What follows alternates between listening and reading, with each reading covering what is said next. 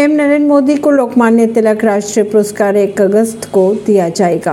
PM Narendra Modi एक अगस्त को महाराष्ट्र के पुणे शहर में होंगे और इसी दौरे पे वे कई प्रोजेक्ट्स की सौगात देंगे। पीएम मोदी सबसे पहले दगड़ू शेठ गणपति मंदिर में दर्शन और पूजा अर्चना करेंगे। इसके बाद वे लोकमान्य तिलक राष्ट्रीय पुरस्कार से सम्मानित किए जाएँगे। इसके बाद पीएम मेट्रो ट्रेनों को हरी झंडी दिखाएँगे और विभिन्न विकास परियोजना का उद्घाटन और शिलान्यास भी करेंगे। पीएमओ के अनुसार यह उद्घाटन देश भर में नागरिकों को आधुनिक और पर्यावरण के अनुकूल शहरी परिवहन प्रणाली प्रदान करने के लिए पीएम के दृष्टिकोण को साकार करने की दिशा में एक महत्वपूर्ण कदम माना जा रहा है। इस रूट पर कुछ मेट्रो स्टेशनों का डिज़ाइन छत्रपति शिवाजी महाराज से प्रेरित भी बताया जा रहा है।